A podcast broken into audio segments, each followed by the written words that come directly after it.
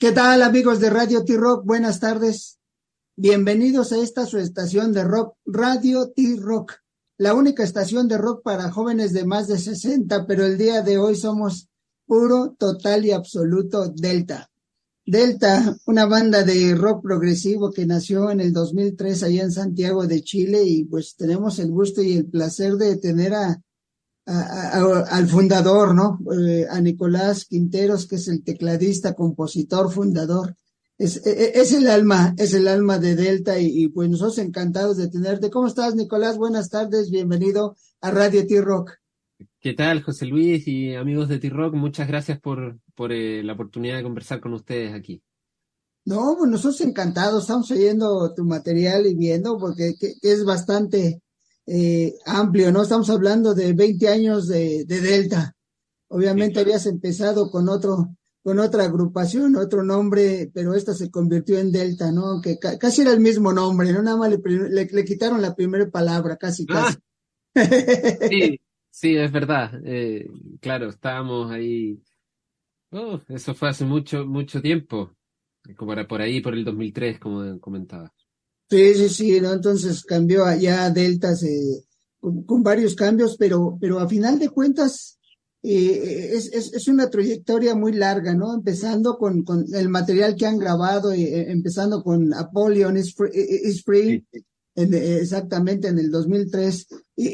Tengo una pregunta ahorita que te lea los discos que han tenido. Está Black and Cool en el 2007, Crash Breaker en el 2008, Deny Humanity en el 2010, Alone, que fue un sencillo, en el 2013, junto con The End of the Philosophy en el 2013, luego New Philosophy también, que la sacaron en el 14, War Inside Me, que es otro single del 2017, Take Freedom, que es un EP en el 2018, Recipe, que es un single, Fierce, que luego ya después se convierte también un single en Ocean. Luego Fierce, que ya sería el LP completo, y Live in Fear, y ahora con The Tower. La pregunta que te iba a hacer yo es que estaba viendo, me metí a ver el material, estuve escuchando, y al menos las primeras, estamos hablando 1, 2, 3, 4, 5, los 6 primeros discos, no sé si fue coincidencia, pero son de 11 temas. O a lo mejor no te habías dado cuenta que son de 11 temas cada uno. No, o sea, a lo mejor tienen el número 11 ahí, dijeron 11 es el bueno para nuestros. Sí, o sea, no, fue una coincidencia, creo yo. No, como que siempre habíamos tenido 10, era como el número como de disco tradicional, en general casi todos los discos traían 10 canciones, y siempre metíamos alguna cosita al final, algo. Sí, como no sé, en el Black and Cool pusimos una regrabación de una de las canciones de Napoleon, que en realidad es el primer disco es prácticamente un demo. Uh-huh. Estábamos aprendiendo, entrando a los estudios por primera vez, y claro, ya para el segundo disco ya teníamos un poquito más de conocimiento, de presupuesto para ir a un lugar mejor, y trabajar más profesional. Entonces ahí rescatamos una canción del primer disco y la pusimos en el segundo. Entonces claro, ahí quedó con 11. Y sí, no sé, siempre ha pasado cosas. Es que fue eso lo primero, y lo segundo exactamente lo que tocaba, que dijiste, ¿no? Que sea como que siguiendo el vinilo, el acetato tradicional, que eran de 10, 11 canciones, ¿no? Porque ahora en un CD puedes meter hasta 20, las que quieras, pero los que escuchábamos todavía la música en acetato eran de 10, 11 canciones en promedio ¿no? Y fue las dos cosas, dije 11 canciones en los 6 primeros, y conservando ese formato tradicional, ¿no? Que inclusive para los que vivimos los 60, los 70, al inicio de los 80, siempre se acababa el disco y dices, ¿y ahora qué? ¿Qué sigue? ¿Ahora qué sigue? Hay que esperar el siguiente para ver la continuación de esto, ¿no? Claro. Sí, no sé, a mí me gusta ese formato como quizás hoy día considerado antiguo de cómo recopilar la música. Creo que se ha perdido un poco con todo esto de los singles, que es una la plataforma digital que un poco te invita a eso, como a tener una canción por aquí, una canción por allá, y la gente ya no se da el trabajo de escuchar obras completas. En el fondo, claro, como que si no me gustó a los primeros 5 segundos, me salto la canción y, esta me gustó, esta la guardo en mi playlist y ya está.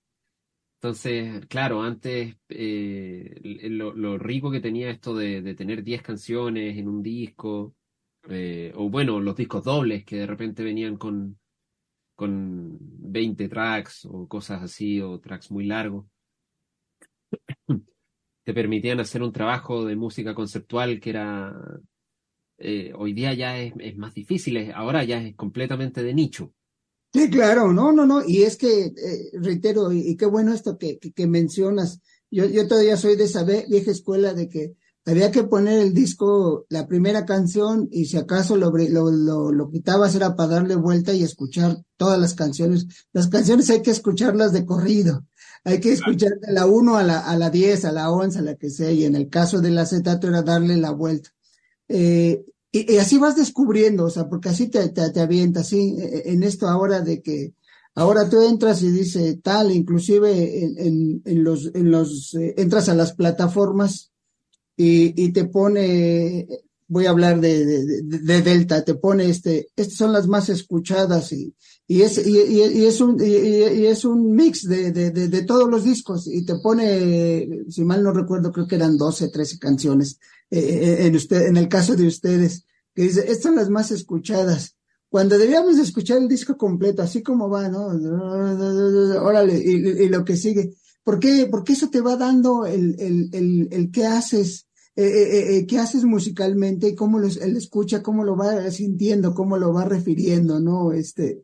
Cuando escuchas una canción y brincas a la otra, como que hace falta algo, e inclusive te quitas eso de ir descubriendo, ¿no? Porque escuchas el disco, al rato dices, va la segunda, escucha, y a la tercera, y de repente dices, caray, esto no lo había notado cuando lo escuché por primera vez, y le pones más atención, pero que corra todo el disco.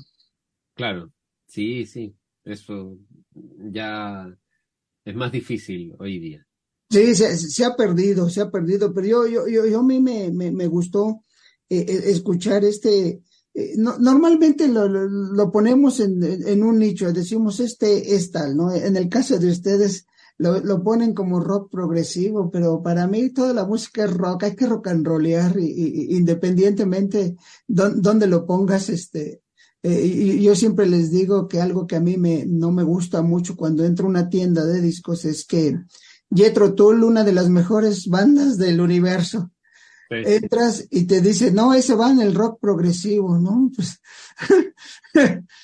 y te tienes que ir para el otro lado donde están todos los grandes músicos y a Jethro Tull lo ponen en otro lado, dices, este es rock progresivo, no, es rock nada más y hay que disfrutarlo.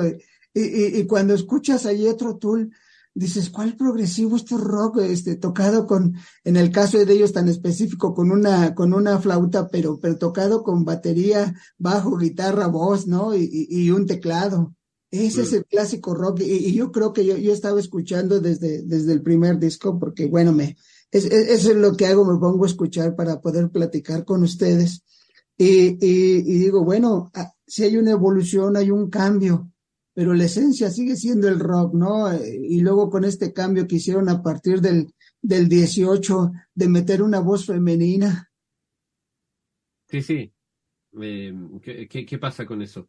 Que a final de cuentas no pierden la esencia que traen ustedes. Claro. No pierden la esencia. O sea, normalmente estamos acostumbrados a una voz hasta gutural, muy masculina, en lo que ustedes ejecutan. Yo estaba viendo algunos videos donde inclusive tú cantas, las dos cantan, los dos la voz femenina y tú en este caso que es Paula, y tú cantan algunos temas en los videos estaba viendo, sí. Y tú haces un poquito la voz gruesa, pero la voz que hace ella no desmerece, es es buenísimo para la agrupación. Sí, sí, la Paula es una gran cantante, tiene mucha potencia, también es capaz de hacer todos estos guturales, todos estos sonidos bien raspados. Sí, no, o sea, estamos muy contentos con ella. Funciona súper bien en la música que hacemos, así que... Super. Sí, no, es esta edición que tuvieron y no perdieron la esencia, al contrario, ganaron con la presencia de ella al frente, con su voz que es muy potente, sí me di cuenta, y también yo decía, bueno, es que estás escuchando las canciones y ves de repente gutural, y cuando vi los videos voy a buscar y en una TV que tú estabas por ahí metiéndole eso, dije, bueno, está bien. Y esto es bueno, y esto nos está llevando a esta evolución que están teniendo, y ahora llegar hasta la torre, ¿no? The Tower, este single que ahorita están promocionando y que nos habla también del querer ser algo, pero querer ser algo y quedarnos ahí, no hacer algo y caer, ¿no? Sí, bueno, la torre en realidad The Tower está inspirada en la carta del tarot de la torre, ¿no es cierto? Que implica como este cambio súbito, esta caída, como cambio, ahí ya me imagino que cada persona, sobre todo los expertos en el tarot, tendrán sus ¿cómo se llama? Sus interpretaciones, pero claro, o sea, lo que yo entiendo al menos es que en el fondo representa este cambio abrupto, y es un cambio que te destruye, te saca de un punto en donde estás tú para llevarte a otro que puedes verse como que caíste, que se destruyó todo, que está todo mal, pero puede ser eventualmente un nuevo comienzo de otra cosa. Y en ese sentido, tomando como esa inspiración, después lo fuimos como llevando hacia el lado de esta, como poniendo un poco en perspectiva a las personas que de repente quieren llegar muy alto a costa del esfuerzo de otros, o en desmedro de otros, quitándole el crédito a otras personas y que finalmente están muy arriba, con mucho ego, mucha vanagloria, y que de repente caen y les toca sufrir en el fondo un poco lo que ellos mismos sembraron. Entonces, un poco de eso habla la canción, la verdad. Sí, no, y sobre todo cuando no hay una buena base, ¿no? Que a final de cuentas esa base que es a costa de los demás, se pueden hacer a un lado y se cae tu base, ¿no? Claro. Es lo que importa, es que hagas algo con una base, y esto se va dando, nos va mostrando inclusive la evolución, porque al final de cuentas ustedes están buscando llegar arriba y mantenerse, porque es lo que importa, ¿no? Porque tienes una buena base, y hay veces que de repente tenemos en el caso de la música, los grupos tienen un disco que de repente dicen, llegaron al punto máximo musical, ¿no? ¿Qué sigue después? ¿O se mantienen? ¿O qué van a hacer? Y lo que importa es mantenerte ahí, mínimo mantenerte ahí, ¿no? Yo les digo que para mí, por ejemplo, The Rolling Stones con el Sticky Fingers llegaron a la cima de la montaña. Ese disco los hizo llegar a la cima de la montaña. Luego el siguiente disco, que es Exilio en la Calle Principal, se mantienen. Para mí, tristemente, se fue el guitarrista que les dio más vida. Y no es que quien haya llegado, Ron Goodall, sea malo, sino que ya no les permitió llegar más arriba y siguen siendo los Rolling Stones, ¿no? Claro. Entonces, eso es lo que yo veo aquí en el caso de ustedes, estos cambios de alineaciones, que bueno, tú eres el eje de todo esto, con la adición de la voz femenina, y yo siento que están llegando a este máximo. Vamos a ver si suben más o se van a mantener ahí, aunque ya tiene un buen rato más o menos con la misma alineación, ¿no? Sí, ojalá, bueno, ahora estamos trabajando con un guitarrista nuevo que se llama Víctor Quesada. Sí, estuvimos desde el inicio de la banda con Benjamín Lechuga, que era el guitarrista de la banda, pero se fue a vivir a Estados Unidos y se va a quedar allá, entonces ya no era viable seguir. Claro. Era mucho la distancia y ya no solamente distancia geográfica, sino que la zona horaria era imposible. Cuando él está despierto, nosotros estábamos durmiendo, entonces ya ni siquiera online podíamos hacer cosas, hacer una. Entonces, claro, ahora estamos con esta nueva alineación, con harta energía, muchas ganas de hacer muchas cosas. Aparece esta posibilidad de ir a México a tocar por segunda vez. Ya habíamos ido el año pasado. Y espero, la verdad es que yo espero que no se mantenga, o sea, que en el fondo que sigamos avanzando, sigamos creciendo, y que los cambios que vengan, bueno, es la evolución de la banda nomás, pues, lo que tenga, hacia donde tengamos que ir, y que la gente que le guste nuestra música ojalá nos acompañe y lo disfrute. No, y va a ser una gira recorriendo bastantes lugares, ciudades. Yo estaba viendo que inician en Celaya, pero se van a Querétaro, se van a Tepozotlán, al Aztec Metal Fest, que va a ser en la Ciudad de México. Van a estar también aquí en varias veces en la Ciudad de México, inclusive en Guadalajara, en Puebla. Y pues la gente va a poder disfrutarlos, va a degustar de la música que ustedes magistralmente ejecutan y que puedes dar. ¿Qué vamos a esperar? ¿Qué le podemos decir a toda esta banda que ya lo está esperando para que lleguen y que digan, esto voy a dar? Obviamente los que ya lo siguen, los conocen, saben qué es lo que hacen en el escenario, pero ¿qué vamos a ver los que estemos ahí enfrente, escuchándolos, brincando y cantando? Aunque... como yo les digo, los que no hablamos inglés nada más guachaguacheamos, pero cantamos. Está perfecto. La música es un lenguaje universal y yo creo que lo que importa ahí es la energía, ¿no es cierto? La sinergia que ocurre entre quienes están tocando y la gente que está absorbiendo esa energía y que finalmente nos las entrega de vuelta. Y así, en el fondo, esa retroalimentación genera algo muy, muy bonito, muy especial, muy intenso cuando se logra bien. Así que yo creo que en realidad lo que la gente va a ver con nosotros es mucha entrega arriba del escenario. Nosotros, para nosotros la música, y bueno, me imagino que para todos en general, pero es muy serio lo que estamos haciendo y nos interesa compartir nuestra visión, y lo que te decía, energía, buscar esto. Hay mucha gente que de pronto nos comenta que en los shows, como que en las experiencias en vivo, ¿no es cierto?, como que se involucran mucho más con la música que en un disco puesto muy fuerte, ¿no es cierto? Se logran ciertos puntos medios catárquicos en algunos casos y nosotros apelamos a eso, a toda la entrega que nosotros podemos dar, mucha energía, potencia y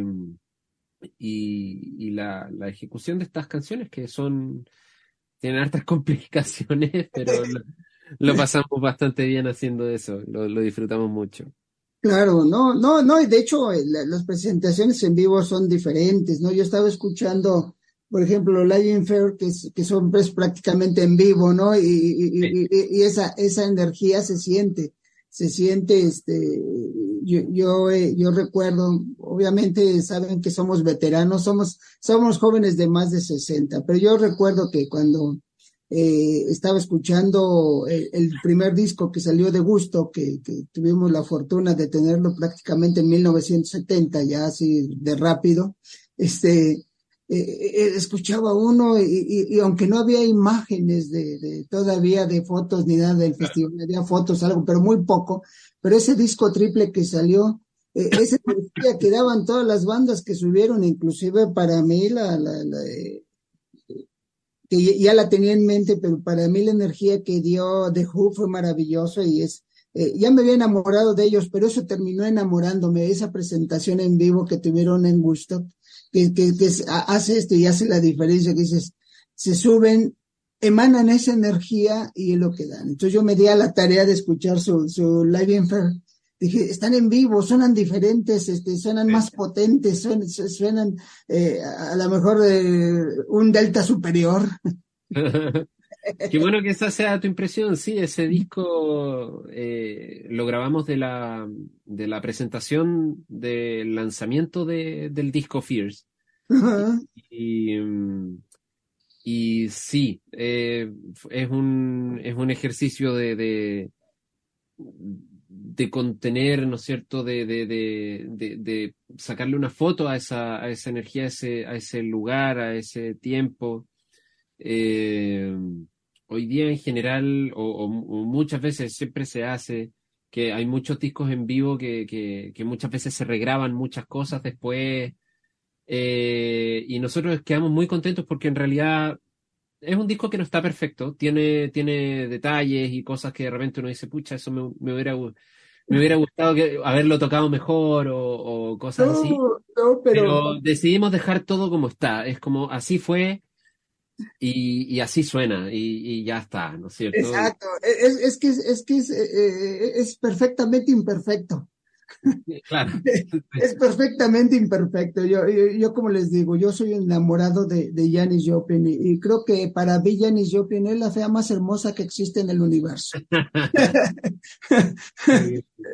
Sí, o sea, eso es lo que te da y precisamente eso, escucha, yo les digo algo que para mí, por ejemplo, las presentaciones en vivo, si tú escuchas canciones, grupos en vivo de 60s, todavía 70s, vas a escuchar que de repente afinaban entre canción y canción, así al trin, afinaban, cosa que ya no hacen ahora ya nada más terminan la canción, se quitan la guitarra, llega otra persona y les da una guitarra afinada.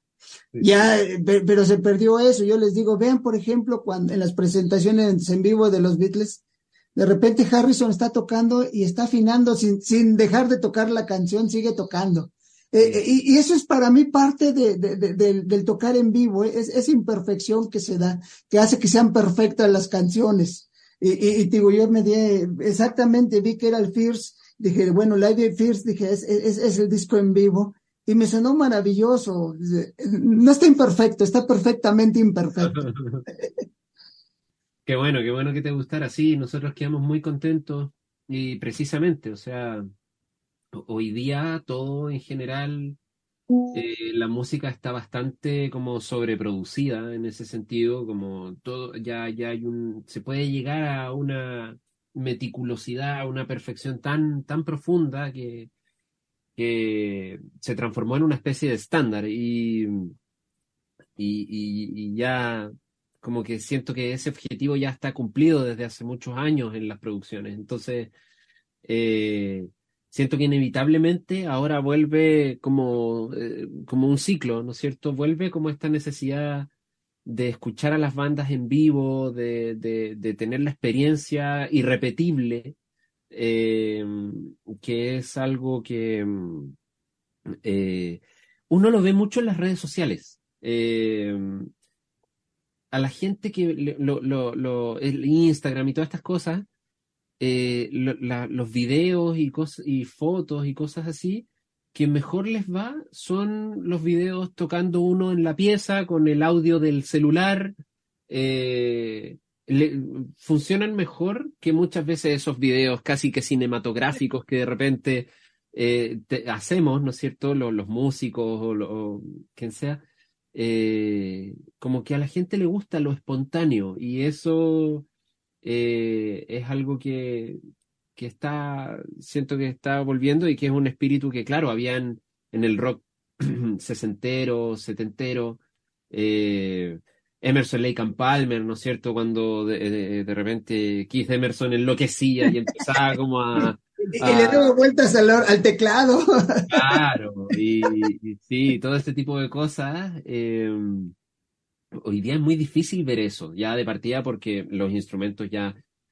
Uno ya no viaja con un muro de sintetizador, pero claro, es otra la forma hoy día, y siento que de alguna manera como que quiere volver a esa época, por lo menos en lo que es la parte presencial, ¿no es cierto? A la gente le gusta consumir música en vivo, ¿no?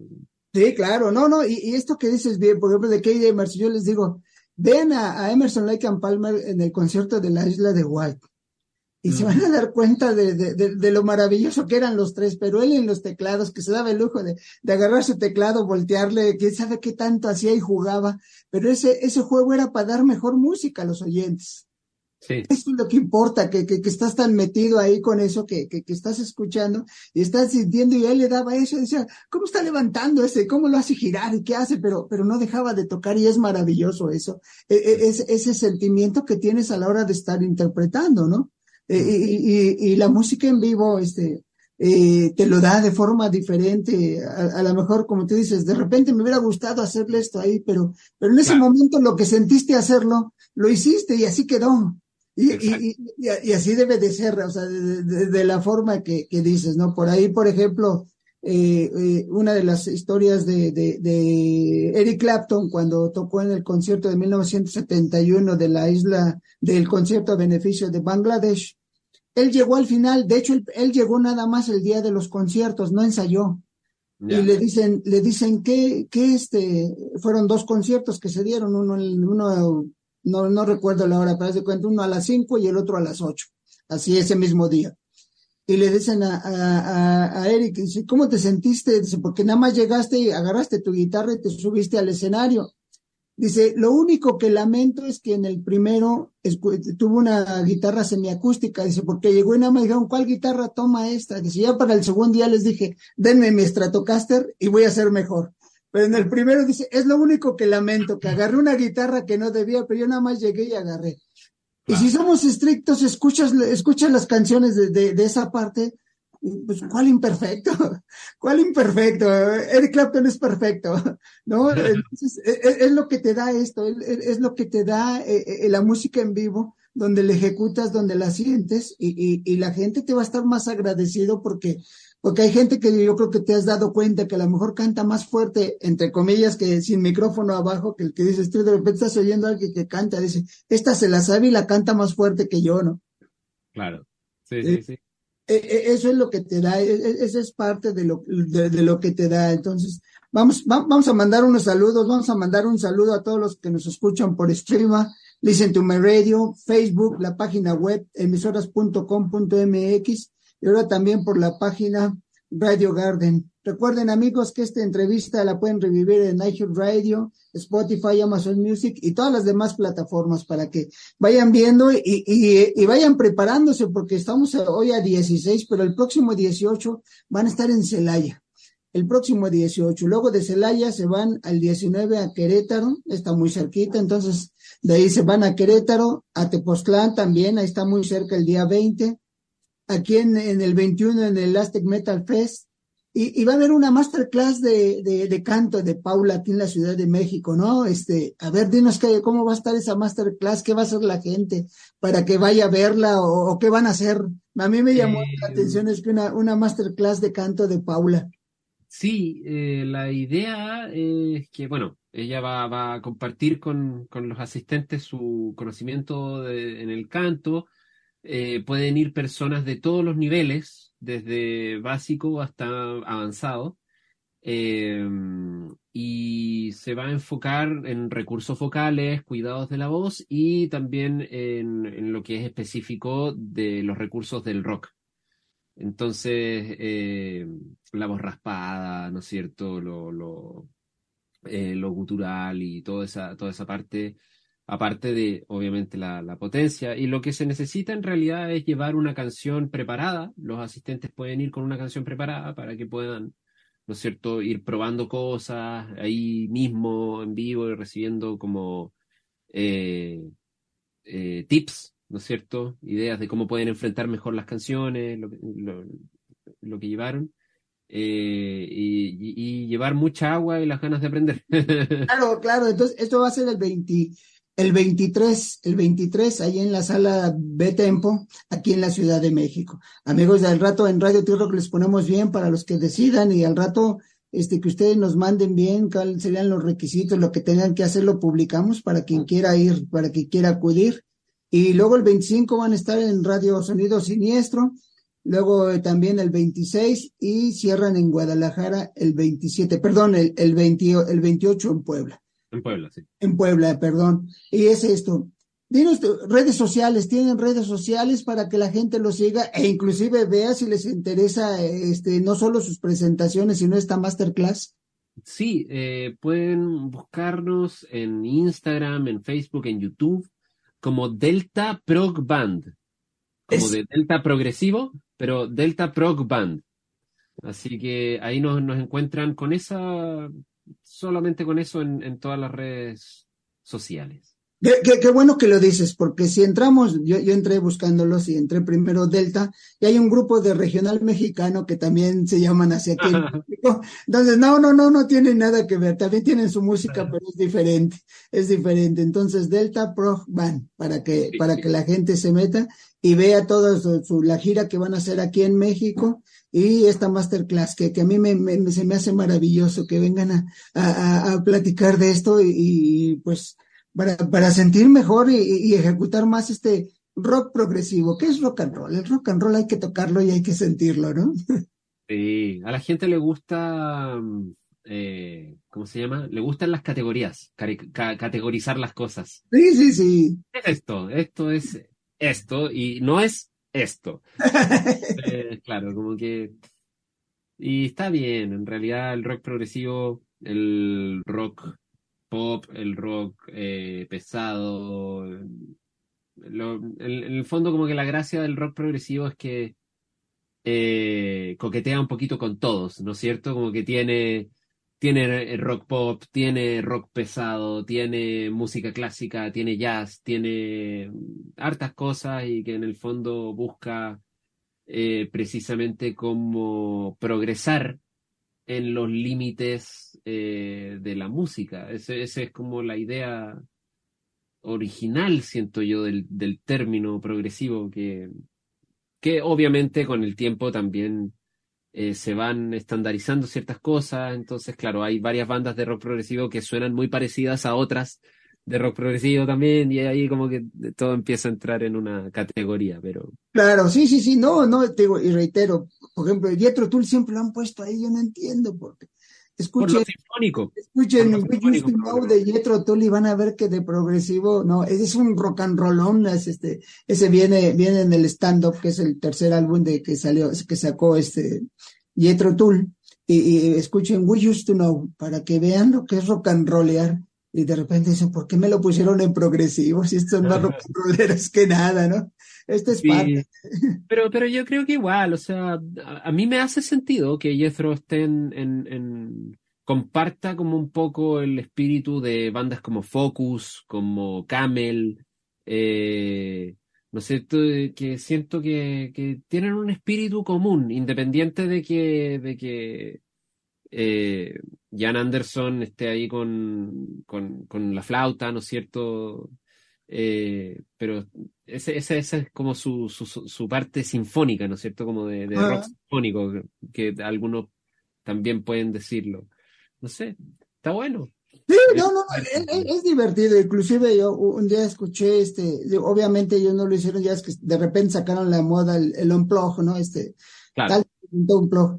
Y una vez me encontré, lo tengo, un disco de Jethro Tull Unplug. Dije, no, pues estos nunca se presentaron hacer esto. No, lo que hicieron fue un corte de, tomaron como 20 canciones de esas presentaciones que hacía con su guitarra, era muy acústico, era más bien más acústico, más que un bloque es acústico, obviamente la flauta y todo, y supieron meterla, o sea, porque en realidad uno ve canción, el unplug de McCartney, el unplug de tal, de Nirvana y esto, pero cuando hizo esto yo dije, no, pues Jethro Tull nunca hizo un unplug, pero más bien es un acústico, escogieron canciones y dices, bueno, sí puede caer en ese género, ¿no?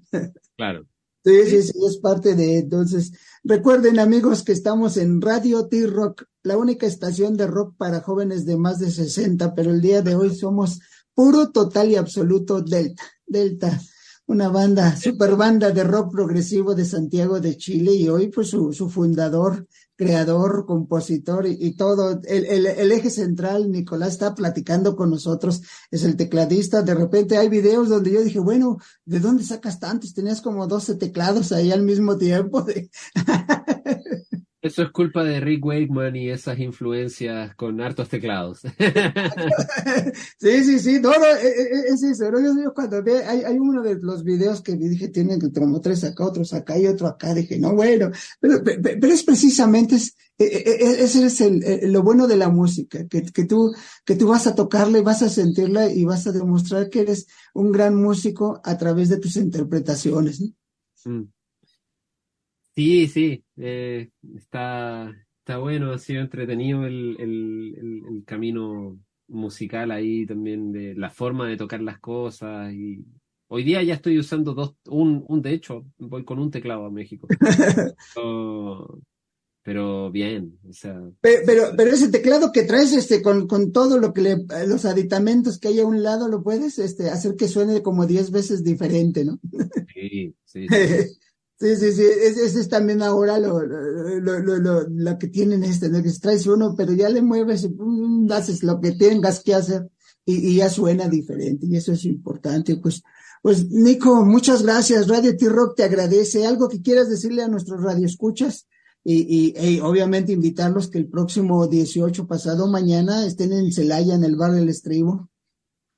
Sí, bueno, nada, primero que todo agradecerles a ustedes por el espacio y la posibilidad de conversar de nuestra música y del rock en general, muy, muy, muy entretenido, y nada, agradecer a quienes nos están escuchando también, recordarles que nos pueden encontrar en Instagram, en YouTube como Delta Prog Band, ahí estamos publicando todas las cosas que estamos haciendo. Sobre todo ahora con The Tower, que es nuestro nuevo single que acabamos de lanzar y que estamos promocionando ahora, así que todos invitadísimos a escucharlo en sus plataformas favoritas. Eso, así que, y bueno, y los esperamos en los shows, en Celaya, en el Aztec Metal Fest, en Tepoztlán Metal Fest y todos los otros shows que vamos a estar dando ahí en nuestro lindo país. Gracias, y encantados de recibirlos y de ir a cantar y a brincar con ustedes, y pues muchas gracias. Radio T-Rock te agradece enormemente que hayas aceptado la invitación, y esperemos ahora que ya estén en México a ver si podemos volver a platicar y que nos vayan diciendo cómo les va yendo, que les va a ir muy bien, y cómo han estado y cómo han sentido a estos mexicanos rock and rolleros, que somos unos apasionados de la música. Es verdad eso. Es verdad. Sí, somos de repente, de verdad hay gente que viene y dice, oye, hasta cantan mis canciones, ¿dónde las escucharon? Porque luego es difícil eso, ¿no? Viene alguien y dices, bueno, y la está cantando, ¿cómo escuchó lo que yo traía? Si vengo de mi país y apenas lo saqué, pero sí, somos melómanos aquí, somos muy metidos con la música y nos fascina, y pues nosotros encantados de recibirlos a partir de pasado mañana allá en Celaya, y pues muchas gracias Nico, y como siempre les decimos en Radio T-Rock, cuídense ahora para vernos más adelante, y sobre todo el día 18, el Bar El Estribo, allá en Celaya. Gracias, Nico, un abrazo. Abrazo a ustedes. Nos vemos, que esté muy bien. Gracias.